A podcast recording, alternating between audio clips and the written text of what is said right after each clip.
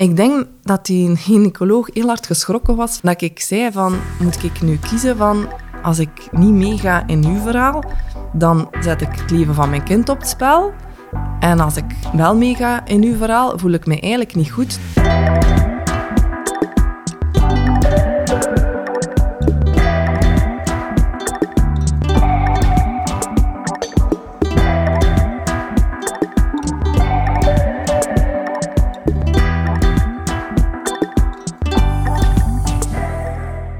Goedemiddag Els. Goedemiddag Evie. Welkom in de podcast. Ik stel voor dat we beginnen bij het begin. Eh, zou jij jezelf even willen voorstellen alsjeblieft? Ehm, ik ben Els. Ik ben getrouwd met Jasper en we hebben twee dochters, nu vijf en zes. En eh, ik ben zelf kinderkinesist. En hoe zou jij jezelf omschrijven als persoon? Oh, ehm, ik denk dat ik een vrij rustig persoon ben, maar die wel graag goed geïnformeerd is. Mhm. En ja, graag mijn eigen keuzes maak en achter mijn eigen keuzes sta. Ook wel iemand waar je op kunt bouwen of op kunt vertrouwen. Ja. Oké. Probeer eens even terug te gaan naar het moment dat je je positieve zwangerschapstest had van eh, je oudste dochter, Mhm. Hanne. Weet je nog welk gevoel dat er toen door jou heen ging? Ehm, ja, ik was wel eigenlijk blij dat het eh, vrij snel gelukt was. Omdat ik ook al 35 was. We hebben elkaar vrij laat leren kennen. Dus ik was al 35. En dat was wel een beetje mijn schrik dat ik, als dat lang zou duren, zwanger worden, ja, dan word je alleen maar ouder en dan wordt dat moeilijker. Dus was ik wel echt blij dat dat vrij snel positief was. En hoe vond je het dan om zwanger te zijn?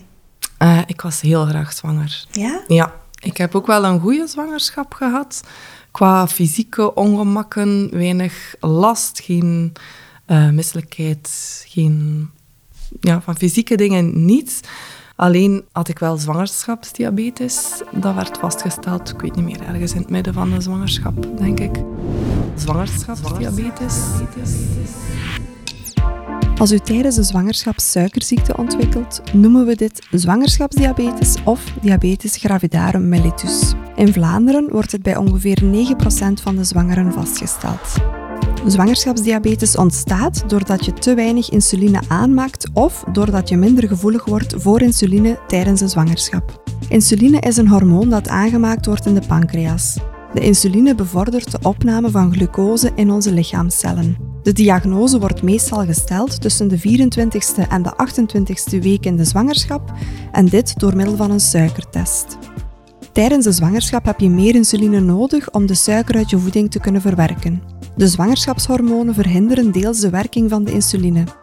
Wanneer de pancreas niet kan voldoen aan die verhoogde insulinenood, worden de suikerspiegels in jouw bloed te hoog. Dit noemen we dan zwangerschapsdiabetes. Wanneer de bloedsuikerspiegels te hoog zijn, wordt de baby daar ook aan blootgesteld en kan die een hoger geboortegewicht hebben, onder andere. Vaak is een aangepast eetpatroon en extra lichaamsbeweging voldoende om de suikerspiegels stabieler te krijgen.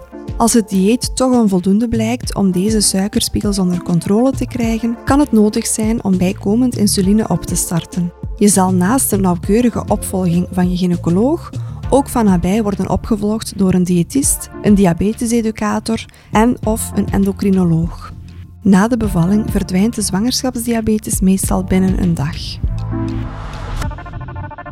En dan ja, is dat wel in het begin even verschieten, maar ja, eigenlijk als je goed die dingen volgt, was dat bij mij wel vrij onder controle en wordt goed opgevolgd. Ehm, dus Kende je al iemand in uw omgeving die dat ook zwangerschapsdiabetes had gehad? Of nee, was het echt op moment, nieuw? ja, op het moment zelf dat ik zwanger was, maar op het moment dat je dat dan vertelt, dan hoorde wel in je ruimere omgeving van, ah ja, die heeft dat ook gehad en die heeft dat ook gehad. Maar het is niet dat ik dat op voorhand iemand wist. Of, eh, maar ja, er valt ook wel veel informatie over te vinden. En ik werd dan ook wel begeleid door een team in eh, het ziekenhuis, die daar gespecialiseerd Ja. in is. En dan ja, Ja. bij en... en, en moest je effectief ook insuline spuiten? Of Ja. lukte, waren de suikerwaarden oké eh, met aanpassingen in de voeding gewoon? Nee, in het begin wel. Maar ik denk dat ik dan elke week op controle moest en dan prikken. eh, Allee, Ja. eh, elke dag om de zoveel uur prikken en in de gaten houden. Maar hoe mm, verder dat de zwangerschap vorderde, waren die waarden niet meer gedurende de hele dag oké. En dan ben ik toch naar het einde toe insuline moeten beginnen bijspuiten. Maar dan was wel terug alles in orde. Dus, Ja, dan was eh, het wel onder dan was het wel controle, onder ja. controle, ja. Vond je dat een moeilijke stap om insuline te spuiten? Of Nee, eigenlijk niet, omdat je denkt, ai, je weet dat, dat je dat zelf nodig hebt en dat je kind dat nodig heeft en dat die schommelingen niet goed zijn hè, Ja. voor de baby. Dus op, op dat vlak kon ik dat wel volgen, dat Ja. dat nodig was. Oké, want ik kan mij voorstellen dat daar mogelijk toch ook wel wat stress bij komen kijken is, zeker in het begin. Of viel dat eigenlijk Ja, mee ik voor denk jou? dat ik dat me redelijk snel heb kunnen overzetten. Ja. Ja. En dan verder in de zwangerschap, je naderde bijna het einde. Wat waren toen de, de Wat gevolgen een- van die zwangerschapsdiabetes? Eh, wat ik wel een beetje moeilijk vond, is dat de endocrinoloog zo bij zijn voorstelling van oké, je hebt nu zwangerschapsdiabetes, dit is het verloop en we leiden dan in op 38 weken of op 39 weken. En ik dacht zo, huh? Dit was niet wat dat in mijn hoofd had. Wat had je in je hoofd? Om eigenlijk alles zo natuurlijk mogelijk te laten verlopen. Omdat de zwangerschapsdiabetes gevolgen kan hebben op onder andere de groei van je kindje, maar ook verhoogde complicaties kan geven bij de geboorte, zoals bijvoorbeeld een schouderdystocie, lage bloedsuikerspiegels bij de baby na de geboorte en zo verder, kan de arts je adviseren om de bevalling op een bepaalde termijn in te leiden. Belangrijk om te weten is dat inleiden ook risico's met zich kan meebrengen, onder andere ook die schouderdystocie. Dus het is een afweging die je kan maken. Het is interessant om te weten dat er nog veel meer onderzoek nodig is. Er is wereldwijd geen consensus rondom inleiden versus spontaan afwachten.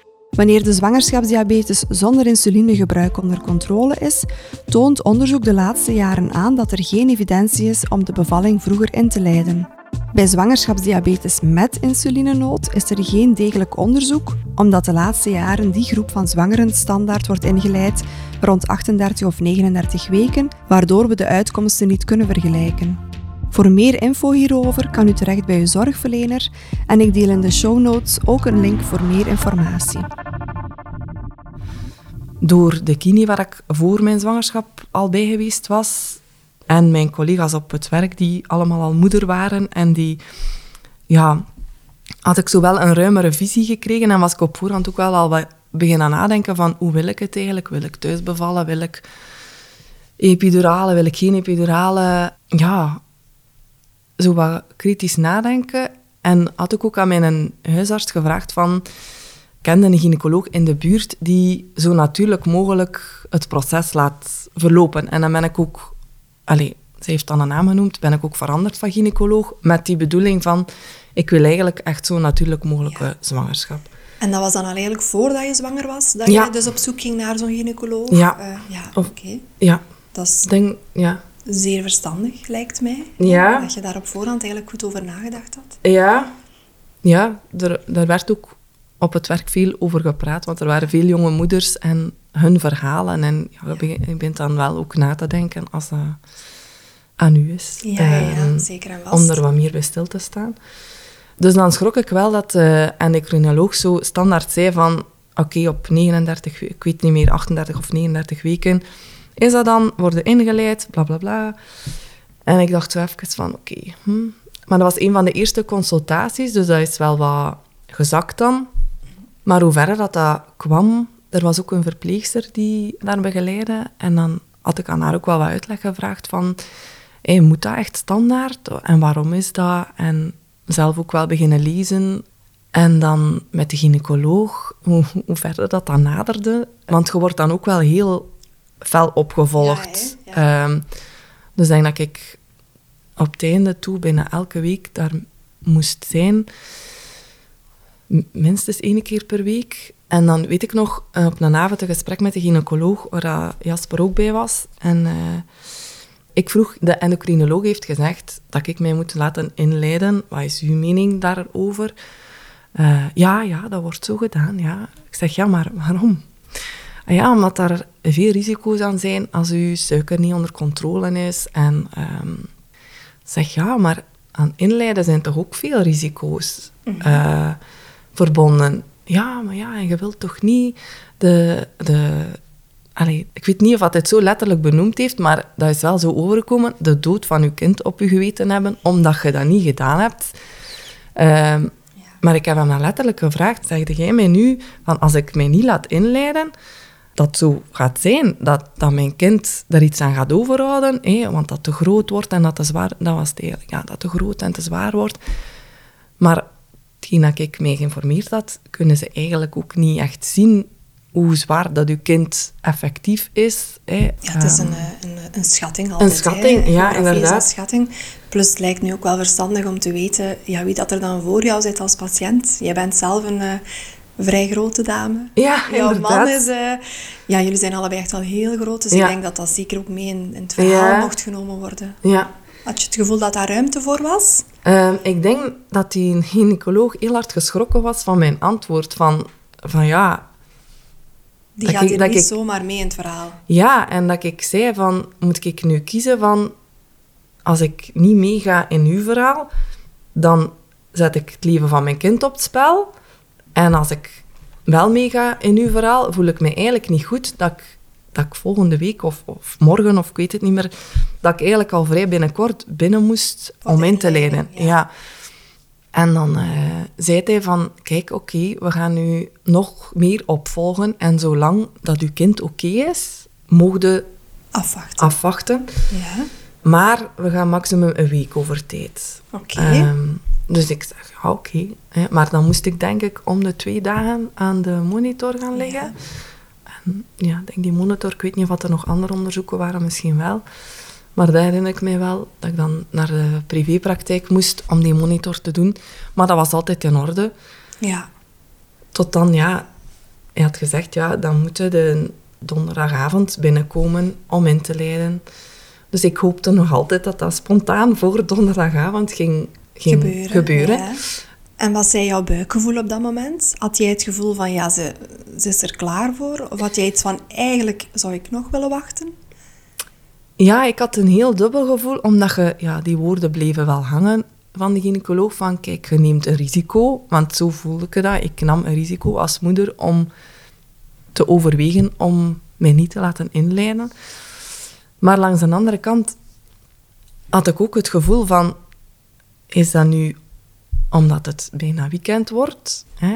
Ja, ik kan, ja, en achteraf gezien denk ik dan nog meer dat het weekend ging worden en dat hij zeker de bevalling wou doen. Of ah ja, ik weet niet wat er op dat vlak allemaal meespeelt, maar ja, ik had graag dat weekend nog willen afwachten en dan misschien op maandag binnengekomen, maar dat was niet meer bespreekbaar. Ja, oké. Ehm, Had jij eigenlijk die laatste weken ook al een vroedvrouw onder de arm genomen? Een zelfstandige vroedvrouw of contact gehad met een vroedvrouw?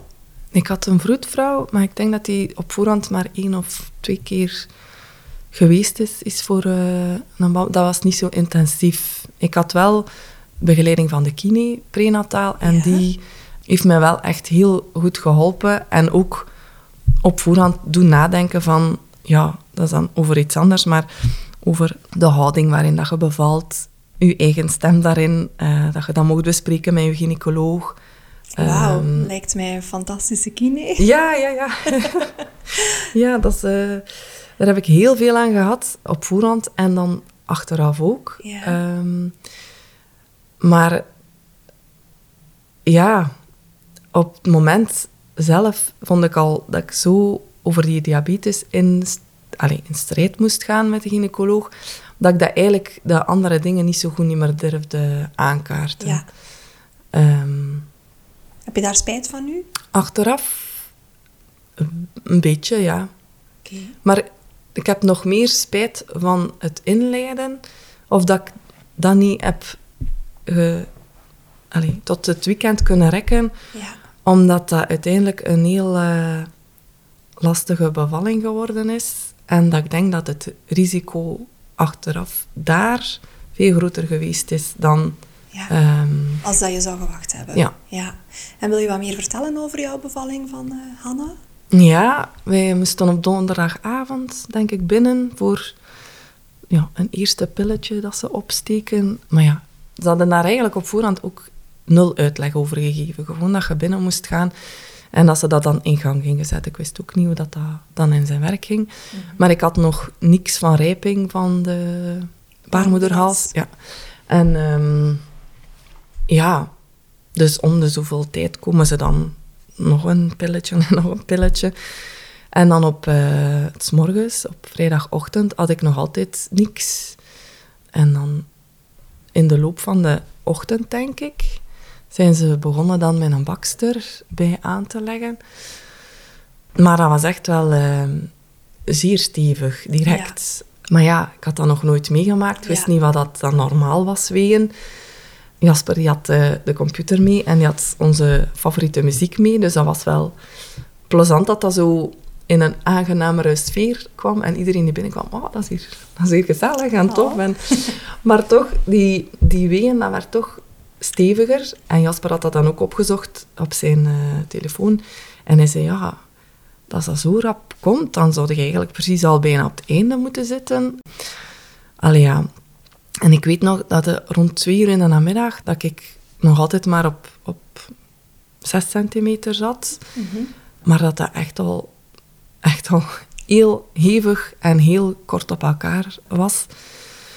Maar ik ben nogal een harde en ik weet graag van mij af. Mhm. En ik had mij ook voorgenomen, als ik kan epiduralen vermijden, eigenlijk wil ik dat niet, dus ga ik dat ook niet doen. Ja. En dan zijn ze... Ja, ze komen dat dan altijd maar hoger zetten. Ja, uh, ja. En dan zijn ze wel met voorstel gekomen, de vroedvrouwen in het ziekenhuis, van misschien moeten eens in bad gaan. Ja. Maar eigenlijk had ik daar op voorhand niet veel zin in, maar ik dacht, goh ja, wie weet. Help het mij, ja. En um, dat heb ik dan ook gedaan en dat die eigenlijk echt wel deugd. Maar, uh, dus ik lag in dat bad en ik dacht echt na een tijd van, oh, dit is echt niet meer normaal. Hè. Ik weet nog dat ik geroepen heb van, is dit nog normaal? Mijn buik schuurt precies open. Ja. Zo, zo hard was dat. Maar ik wist niet, Jasper zag dat, maar dat zij altijd maar aan dat dingetje aan het draaien waren, omdat, maar ze, ze communiceren dat niet. Dus ik wist dat ook niet, dat, dat, dat er altijd maar bij werd gegeven. Maar ik dacht daar, ik, ja, ik heb echt geroepen, dit is toch niet meer normaal.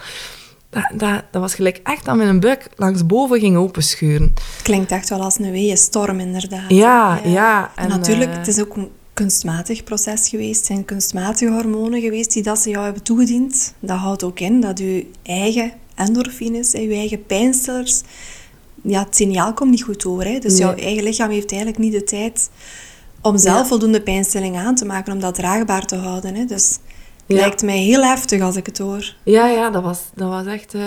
En ik weet nog dat ik dacht van, ik kan niet veel doen voor mijn baby, maar had uh, Elke mij gezegd...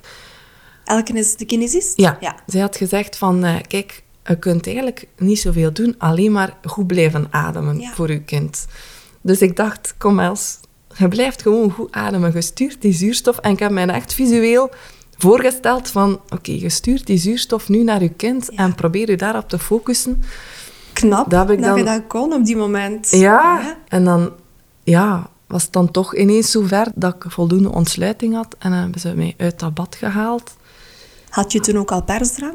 Uh, ik denk het. Ja, ik denk het wel. Want dat was dan plots heel dringend. En um, ja, ik weet nog, en Jasper weet dat ook nog, ik denk echt dat ik gans die gang heb bij elkaar getierd van die ruimte van dat bad naar de verlossingskamer is dat dan mhm. zeker. Omdat dat zoveel pijn deed, die weeën. Ja, en dan de bevalling zelf was eigenlijk, denk ik op een kwartier was ze daar en ging dat wel vrij vlot. Ja. Uh, maar die aanloop was... Uh, ja, verschrikkelijk in, mijn, uh, in mijn ogen. En ik denk dat zij daar ook wel wat van afgezien heeft, Hanna. Haar hoofdje stond ook wel wat raar in het begin. Toen zag ik dat niet, maar nu op foto's zie ik dat wel achteraf. Van, hmm. En misschien heeft zij het al lang in dat geboortekanaal blijven zitten. Maar ja, wat. Het is allemaal goed verlopen en het is een gezonde baby geworden. Maar als je daar dan achteraf aan terugdenkt, dan dacht ik echt, dit was ook een risico. Ja. Dit, ai, dit was ook heel heftig, ja. Ja, en, en dit was eigenlijk niet oké. Heb je het gevoel dat je nadien de ruimte hebt gehad om dit met jouw gynaecoloog of met de vroedvrouw die daarbij was bij die bevalling, om dat ook eens door te praten van oké, even alles op een rijtje zetten. Wat is er nu juist allemaal gebeurd? Nee, dat is niet... Nee. Nee. Heb je dat gemist? Ja, misschien wel. Maar ik denk dat er op voorhand ook heel weinig over gepraat is van... Er is niemand die gevraagd heeft, hoe wilde jij je bevalling? Of hoe... Ja. En achteraf eigenlijk ook niet van... "Wel, hoe is dat nu geweest voor u? Of hoe voelt u daarbij? Of wat kunnen we beter doen? Ja. Eigenlijk is dat er op voorhand niet geweest en nadien ook niet. En ik vind dat wel jammer dat je eigenlijk als jonge moeder zo hard op je strepen moet staan dan, in mijn geval, voor die inleiding uit te stellen. Ja, dat daar eigenlijk niet gevraagd wordt van, kijk, of verschillende opties gegeven worden van... Hoe zie als jij het? Hoe zie jij het? Als we dit doen, moeten we daar extra op letten? Of hebben we die consequenties? Of Ja. dat was gewoon, dit is het. Ah ja, oei, oei, je bent niet akkoord. Ja, eh, ja, dat is dan op eigen risico. Eigenlijk was dat de boodschap. ja, En dat is wel een beetje jammer. kan ik me voorstellen. Ja, Heeft die ervaring van de bevalling van Hanna invloed gehad op hoe dat jij de tweede zwangerschap beleefd hebt, de bevalling beleefd hebt van jouw tweede dochtertje? ja in een stuk wel. Zeker omdat ik terug gediagnosticeerd werd met zwangerschapsdiabetes. Maar nu kenden ze mij al een beetje. en wisten ze dat ik niet zo volgzaam eh, was.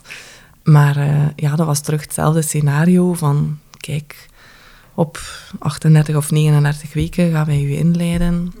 Als dat niet onder controle is, allee, nog vroeger. Maar ja, terug, elke, mijn kine, we hebben daar veel over gebabbeld ook, want ik was ondertussen ook nog altijd in behandeling voor mijn bekkenbodem, aangezien dat die ook wel zeer hard had afgezien bij de eerste bevalling. Ja. Ah ja, dat is misschien ook nog iets dat belangrijk was. Ik was ook echt één dag volledig incontinent na mijn eerste bevalling. Oké. Ja, en ik denk dat dat een stuk ook te maken had met de manier waarop dat, dat zo geforceerd geweest is. Ik heb dan ook van in het ziekenhuis nog gebeld naar Elke van, kijk, is dat normaal? Want ik wist niet dat dat niet normaal was. Nee. Er, in het ziekenhuis vertelde mij dat, de verpleging of de vroedvrouw, mij dat ook niet van, dit is niet normaal. En dan kreeg ik van haar wel allee, tips wat ik kon doen en zo, maar eh, ja, aan die dingen voelde ik dan wel dat mijn lichaam wel een stuk geforceerd was. Ehm, en dan waren ze ook nog heel verwonderd dat de borstvoeding toch goed op gang kwam. Want dat is blijkbaar ook een consequentie als je je laat inleiden dat je niet zo vlot je borstvoeding op gang... Dat Komt. kan soms. Dat kan soms inderdaad invloed hebben. Ja, maar dat... Dat liep allee, bij jou vlot. dat liep gelukkig vlot, maar dat is ook iets dat ik wel graag op voorhand had geweten. Ja, dat je daar mogelijk toch extra waakzaam voor moest zijn. Ja. ja. Ja. Maar dus ondertussen wist ik al veel meer, heb ik nog meer mij geïnformeerd. En bij Marta had ik dan terug zwangerschapsdiabetes.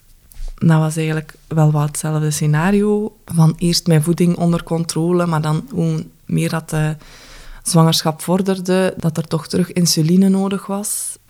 En ik weet toch nog het gesprek, maar ik denk dat ik dan alleen was met de gynaecoloog, dat we het dus terug over dat inleiden begon. En dat ik zei, ja, maar bij mijn eerste ben ik ook over tijd mogen gaan. Was, was dat bij mij? ik zeg, ja, dat was bij. Ja, maar dan, dan moest jij niet spuiten. Ik zeg, jawel, ik moest wel spuiten. Insuline spuiten bedoel je? hè? Ja, insuline spuiten. Maar hij was al niet zo meer op zijn gemak, omdat hij per ongeluk... ah, ik neem hem dan niet kwalijk, dat kan iedereen gebeuren, maar hij had per ongeluk het geslacht verraden van, Van het eh, kindje. Ja. van eh Marten. ja. En hij voelde zich daardoor al niet meer zo goed bij mij. En dan gaf ik nog wat weerwoord. En eh, hij zei dan, oeh, ook met insuline? Ik zeg, ja, ik heb mijn eerste zwangerschap ook met insuline moeten spuiten. En ik ben van u in samenspraak met een endocrinoloog toch over tijd mogen gaan. Met extra controle. Dus ja, was dat terug wel wat hetzelfde. Oké, je mocht x aantal dagen over tijd gaan, maar terug voor een weekend moest ik dan op vrijdagochtend binnen. Want ja, als je dan blijkbaar al iets bevallen geweest bent, wordt verondersteld dat het dan eh, toch wel iets vlotter gaat. En dan ben ik ja, het is morgens om negen uur of zo binnengegaan. En dan is dat inderdaad wel echt een groot verschil geweest en veel vlotter gegaan dan bij Hanna. En ik denk eigenlijk dat ze zelfs geen een bakster hebben moeten geven. Dat dat gewoon met dat pilletje, dat dat dan Dat spontaan. Ja. in gang geschoten is. Ehm, en dan heb ik gevoeld wat dat normale wegen zijn Ja. en wat dat... Het dan- verschil is met Ja. de kunstmatige wegen van Amai. toen. Ja. Allee, ik denk dat, hè, want het is uiteindelijk toch wel ingeleid, maar ik heb het gevoel dat, dat mijn lichaam dan wel de... Het signaal heeft opgepikt. Ja, inderdaad. En dan is dat eigenlijk heel vlot gegaan. Super vlot. Ik denk dat ik dan zelfs niet in dat bad geraakt ben. En dan... eh, Want deze keer wou je, had je dan op voorhand bedacht, ja, nu wil ik eigenlijk wel terug graag in bad kunnen voor die wegen op te vangen. Ja, omdat dat mij de eerste keer wel goed geholpen had, ja. Maar ik had ook van elke de boodschap gekregen. Eigenlijk had ik dat de eerste keer al gekregen van op uw rug bevallen is eigenlijk niet zo, niet zo goed voor u als vrouw en voor uw kind. Het gaat veel vlotter in andere houdingen. Maar ik had dat de eerste keer niet echt durven bespreken. De tweede keer ook op voorhand niet echt durven bespreken met de gynaecoloog. Maar ja, dat ging zo vlot dat, dat de vroedvrouwen dat begonnen over te nemen. Allee, de gynaecoloog was niet in de buurt. En dan heb ik dat toch durven zeggen aan de vroedvrouwen van... eh, goh, mag ik alstublieft op mijn zij bevallen? Eh, Goed dat je u hebt uitgesproken daarover. ja, maar langs de kant ook- Jammer dat je het moet vragen eigenlijk. Ja, ja, inderdaad. Maar ik ben blij dat de gynaecoloog op die moment nog niet in de buurt was, want anders had ik het denk ik niet gedurfd. En die vroedvrouwen gingen daar echt heel snel in mee. Fantastisch. Ja, en eh, ik weet nog dat er een stagiaire bij was en dat de, ja, ik lag dan op mijn zij en met mijn eh, knieën op de schouder van die vroedvrouw. En ehm, ja, dat ging eigenlijk allemaal heel vlot, tot als de gynaecoloog binnenkwam. En die was eigenlijk, achteraf gezien, een klein beetje te vroeg. Die, ja, het ging heel snel en het ging heel goed, maar dan, ja, naar zijn gevoel, toch nog niet vlot genoeg. Ja. Dus hij heeft dan eh, overgenomen en geknipt. En ik voelde aan die vroedvrouw dat ze eigenlijk niet de controle wou afgeven, want dat dat op zich goed ging. Ja. Maar ja, dat zij daar ook niet tegenin mag gaan, denk ik. Ja. Ehm, dus ja, maar kijk, de, de bevalling is dan super vlot gegaan ook op zich. En die knip, was dat iets dat je op voorhand had besproken met de gynaecoloog? Of is dat iets wat je op dat moment kon vragen van ja, is dat nodig? Eh, of durfde je dat toen niet? Of had je daar niet over nagedacht? Ik had daar wel over nagedacht en ik wist eigenlijk dat dat niet zo, niet zo goed was. Maar ja, dat durf ik niet op dat moment. En ja, dat, is, dat zijn dingen waar je dan achteraf van denkt van, allee, waarom niet? Maar ja, Ja. kijk, misschien, ja. Maar wat mij dus wel bijgebleven is, is dat toen dat de gynaecoloog weg was, dat de vroedvrouwen en die stagiair naar mij gekomen zijn en gezegd hebben, amai, echt, echt keihard bedankt dat dat zo'n schone bevalling was. Oh, Ja, dus ik, allee, en ik dacht, amai, ja, dat is dat is hartverwarmend, ja, hè? ja. van oké, ik heb hier mijn eigen gevoel gevolgd. Ja. Niet tot op het einde.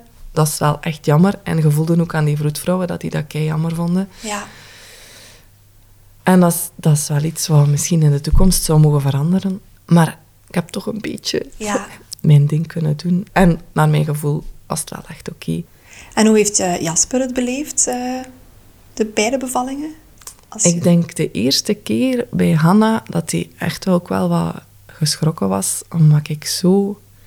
Ja, ik ben normaal echt wel een harde die veel af kan en niet zo snel ehm, pijn heeft of dingen. En ik weet nog dat ze dan ook wel kwamen van, "Ja, je wilt echt geen epidurale? En nee, ah, Jasper zei echt niet. oh, ja, die Ja. zag mij dan ook Afzien, afzien. hè? ja. Ik denk niet evident hè, als partner om aan de zijlijn Nee. te moeten staan dan. En, eh, En die, die kan dan nog wel zeggen van, amai, je hebt daar echt, echt gebruld. Ik heb u... Ja, ik denk dat Gans dat ziekenhuis u horen brullen heeft. Maar dat was bij de tweede bevalling niet zo. Dus dat is voor mij ook wel een teken dat dat, dat, dat echt... Dat was gewoon er zo over, Ja. die, die medicatie, denk ik. Die, ja, dat dat... dat het te heftig was. Inderdaad. jou. Ja. Ja. Nu, het is inderdaad wel zo bij een eh, inleiding.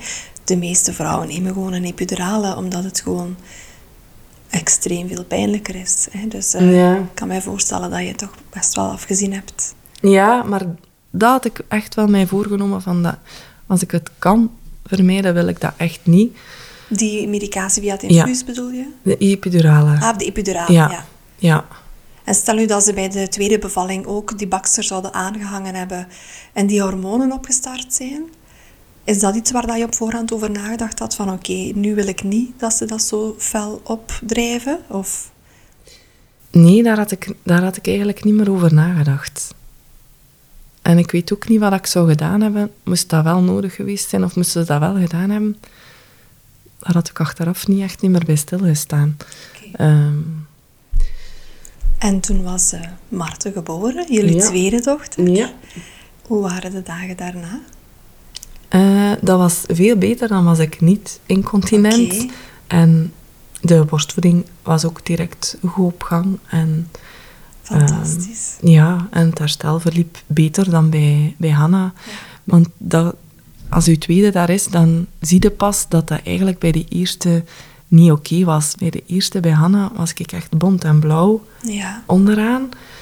Maar ik dacht dat dat normaal was. En dan bij Marten had ik dat totaal niet. En dan dacht ik, oei, ja, misschien was dat echt allemaal wel niet zo oké. ja. Is Maar dat ja. iets wat je hebt kunnen doorpraten met jouw vroedvrouw die jou dan verder begeleidde thuis? Of heb je dat eigenlijk eh, niet meer besproken? Nee, eigenlijk niet. Dan ging de aandacht vooral naar, naar eh, de baby's. Naar de baby's, ja. Ja. Want dat is ook iets dat nu pas terugkomt in mijn... Door erover te praten, komt dat pas terug in mijn herinnering. Hoe dat, dat was de dagen daarna. Zoals ik het hoor, ben je best wel een eh, zeer sterke vrouw. Ook best wel assertief. Hè? Je Mhm. volgt niet zomaar blindelings het eerste beste advies op. Je bent best wel kritisch. Ehm, waar heb je die kracht eigenlijk vandaan gehaald? Goh. Ja, ik denk... Doordat dat ik enerzijds al wat ouder was, dat ik zwanger was, dat je toch al iets... Misschien kritischer in het leven staat ten opzichte van zo'n dingen. Je hebt ook al heel veel verhalen gehoord van vriendinnen en collega's. op mijn werk zat ik ook wel, allee, en nog altijd, in een milieu dat wel iets kritischer kijkt naar bevallingen en, en thuisbevallingen. En, en ja. Dus ik had daar al heel veel over gelezen en gedaan. Maar ik denk dat mijn leeftijd misschien ook wel een stuk daarvoor gezorgd heeft dat ik dat op dat moment wel gedurfd heb om daar tegenin te gaan Ja, tegen het standaard van oké, zo is het en we, en we doen het op 39 weken. En moest ik misschien tien jaar jonger geweest zijn, had ik dat misschien niet gedurfd. Maar ja. ja, Goed dat je het gedaan hebt, lijkt mij. ja Als je er nu op terugkijkt op beide bevallingen, is er iets dat je toch nog anders zou doen? Mm, moest ik helemaal eh, opnieuw, dan had ik bij Hanna misschien toch wel eh, bij de eerste toch wel nog geijverd voor na het weekend, omdat ik daar echt nog niks van allee, rijping had en ja, dat de achteraf gezien gewoon super hard geforceerd geweest is. En dat dat in mijn ogen daardoor slecht had kunnen aflopen. Terwijl dat ze mij op voorhand het gevoel gaven dat dat de veiligste optie was. Ja. En bij Marten had ik misschien toch gezegd van niet knippen of mij daar op, ja, op dat vlak nog iets meer op voorhand van ik wil dat niet, ik wil dat niet. Maar ja, dat is misschien wel iets wat dat ze dan in het ziekenhuis waar ik bevallen ben nog aan zouden kunnen werken van eens te luisteren van eigenlijk wat zou u... Heb je al eens nagedacht Ja. over wat zou uw droombevalling kunnen zijn? Ja, Eh, er bestaat daar, hè. dit, er bestaat dat. Ik denk dat veel mensen daar ook gewoon zich niet bewust van zijn en Ja. gewoon volgen van oké. ja, en dan misschien achteraf met een slecht gevoel zitten. Ik was er mij wel een stuk van bewust en ik zat achteraf ook nog met een slecht gevoel. En ik heb dan nog het vrij gevoel... kritisch geweest, ja. Ja, en het gevoel dat ik wel mijn mening en mijn dingen heb durven zeggen, maar het is niet fijn om u dan de je bent nog geen moeder, maar om je dan de onverantwoorde moeder te voelen, omdat je je kind in gevaar brengt, dat dat de boodschap is dat je krijgt, terwijl dat, dat misschien helemaal niet zo was. dat het best wel genuanceerder is dan dat. Hè? Ja. Ik denk dat daar inderdaad ook een belangrijke rol is weggelegd voor de vroedvrouwen. Mhm. Zowel in de eerste lijn, maar ook zeker in het ziekenhuis. Uh, op de raadpleging, hè, dat dat op voorhand mhm. gewoon doorgepraat kan worden hè, met de mensen. Van, hoe zien jullie het? Wat willen jullie? Wat zijn de opties? Hè? Dus uh, ik vind het fijn dat je dat ook nu kan benoemen zo. Als, als je jezelf nu een compliment zou mogen geven, wat zou het zijn? Hmm.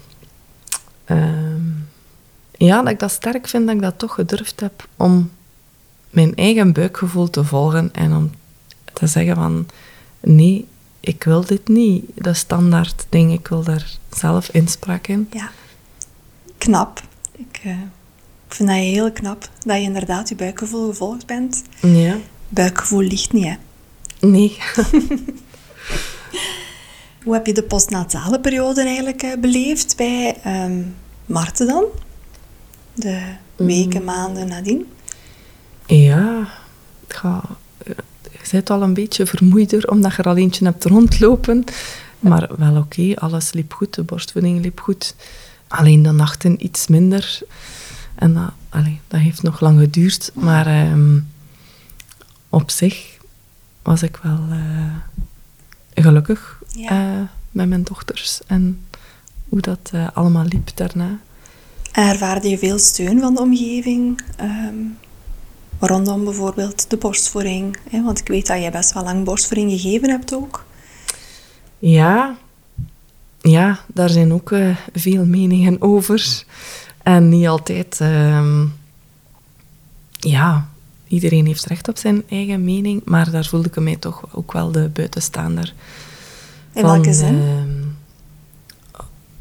ja, ik had eigenlijk op voorhand had ik mij voorgenomen van oké, ik wil echt graag borstvoeding geven, maar ik had niet zoiets van ik wil dat nu per se, per se, per se. Ik dacht, als dat lukt, ga ik dat gewoon doen en ik zie wel. Mhm. Eh, maar dat liep goed. En ik vond dat ook fijn. En je zag dat dat, dat voor de kindjes ook, voor de baby's ook, goed liep en dat dat troostte en dat dat... Maar ja, hoe langer dat, dat dan duurde, bij Hanna ben ik uiteindelijk gestopt omdat ik zwanger was van Marten en dat, er geen, dat de melkproductie gestopt, gestopt was. Maar bij Marten, ja, dat bleef eigenlijk goed lopen en ik zag daar ook geen reden in om daarmee te stoppen. Maar je voelt wel, de, en je krijgt van sommige mensen ook de commentaren van, huh, nog borstvoeding? Hij is toch al groot genoeg voor een fles? En, en, en op zich vind ik dat wel jammer dat je je altijd moet verantwoorden. Dat gevoel had ik van, je moet je verantwoorden. Maar ik denk dat omgekeerd soms ook is dat mensen die de fles kiezen en allee, daar geen slecht woord over, maar dat die zich ook moeten verantwoorden. Maar ik had het gevoel dat ik mij ook moest verantwoorden waarom dat ik borstvoeding gaf en waarom. Zeker na een paar maanden, nog altijd. En in het begin zei ik dan, tot zes maanden wil ik hè, zeker. Ja. En dan uh, die bleven zomaar opmerkingen komen. En dan heb ik, ik weet dat ik, dat ik eens gezegd heb, ga weten, ik ga zeker tot een jaar of een jaar en een half. En ik heb dat dan echt wel uitgesproken naar de, mijn dichte omgeving. In het ding van, oké, en laat mij nu maar rust. Ja, en geef laat er ons nu ons ding doen. Ja. en geef er geen commentaar meer op. Het is nu zo, ik voel mij er goed bij. De kinderen de groeien er goed op. Ja. Jasper heeft er geen probleem mee. Dus ja, ja waarom? Laat mij. Ja, ja. hou de commentaar maar voor jullie zelf. Ja, maar het is wel intens, zeker vind ik, als je terug begint te werken, om het kolven en het... De combinatie, hè? Ja. Ja, en dat vergt wel veel. En ben ik achteraf misschien ook wel erg diep gegaan in alles te willen combineren en mhm. werken en ja, heel veel kolven en ja. Maar dat is een zoektocht, hè. Ja. En ja, ieder doet dat gelijk dat je op dat moment zelf denkt dat je het beste bezig bent. En ieder vindt zijn weg daar wel in. En dat, ja, uiteindelijk is bij Marten rond haar drie jaar. Toen was dat niet meer elke dag. Ook zeker niet meer meerdere keren per dag. Maar was dat wel tot haar drie jaar ongeveer. Dat zij af en toe op het einde nog dronk. Maar ik weet wel dat ik er dan voor zorgde dat er weinig mensen nog zagen. Ja, Dat dat alleen binnen kamers en eh, Ja. om dan de commentaren te vermijden. Ja. Eh, jammer eigenlijk wel, hè? ja, maar op zich had ik dat zelf, voordat ik borstvoeding gaf, ook wel. Als ik mensen met grote kinderen zag die borstvoeding aan het geven waren, dacht ik echt, huh? Allee jong, dat kind kan stappen. Ja. Krijgt hij nu nog borstvoeding? Ja. Dus ik kan dat wel begrijpen, omdat ik zelf dat... Ja, als je, als je dat niet zelf dat proces hebt gegaan, dat je, daar, dat je dat raar vindt. Ik, ja, ik had dat zelf ook, dus, Ja. dus ik kan dat wel begrijpen dat mensen dat niet begrijpen of raar vinden. Ja. Maar ja, Het is ook echt iets waar dat je in groeit. Hè. Ja, Je start nooit een borstvoedingsverhaal met het idee, ik ga sowieso die drie jaar ge- gewerkt met kleine mijlpalen en dan zie je wel. Hè. ja. En het is inderdaad vaak, na, na, eens dat die opstart goed begonnen is, ja, is het vaak een groot gemak. Hè. Ja. Dus ja, als er dan weinig redenen zijn om het niet meer te doen en het voelt fijn voor jou en Marten wil het nog, ja. Ja.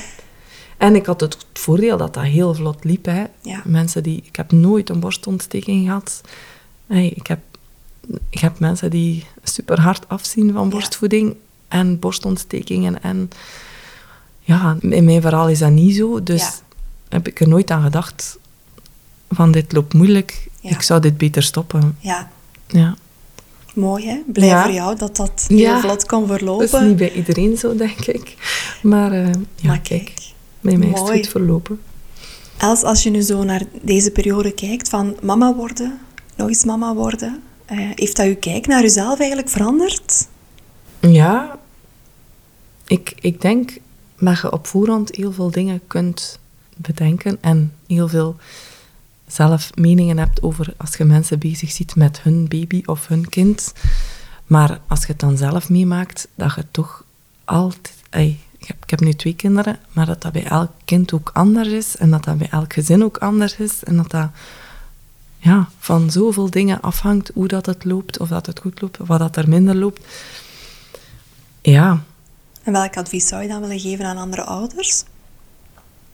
dat je je niet te veel moet laten beïnvloeden door andere mensen. Dat je vooral wat dat je zelf belangrijk vindt, dat je daar moet voor proberen gaan. Ja. Mag ik jou bedanken om eh, deze twee prachtige verhalen te delen? Ik wens je nog heel veel succes met de meisjes. Dat is heel graag gedaan. Ik vond het eh, fijn om alles eens terug op te halen. Dank je wel. Zoals je uit Els haar verhaal kan horen, is het belangrijk om voor jezelf na te gaan wat jij belangrijk vindt rondom interventies die worden voorgesteld en keuzes die al dan niet gemaakt worden in de zwangerschap en tijdens de bevalling. In mijn gloednieuwe online geboortecursus leer ik jullie onder andere wat je rechten zijn in de zwangerschap en bij de bevalling, hoe je het gesprek kan aangaan met je zorgverleners en hoe je de regie kan behouden, ook wanneer je zwangerschap als hoog risico bestempeld wordt. Voor meer info ga naar mijn website of mail me. Je kan de podcast nog steeds steunen door je te abonneren, een review te plaatsen en deze aflevering te delen met iedereen die hier iets aan kan hebben. Bedankt om te luisteren.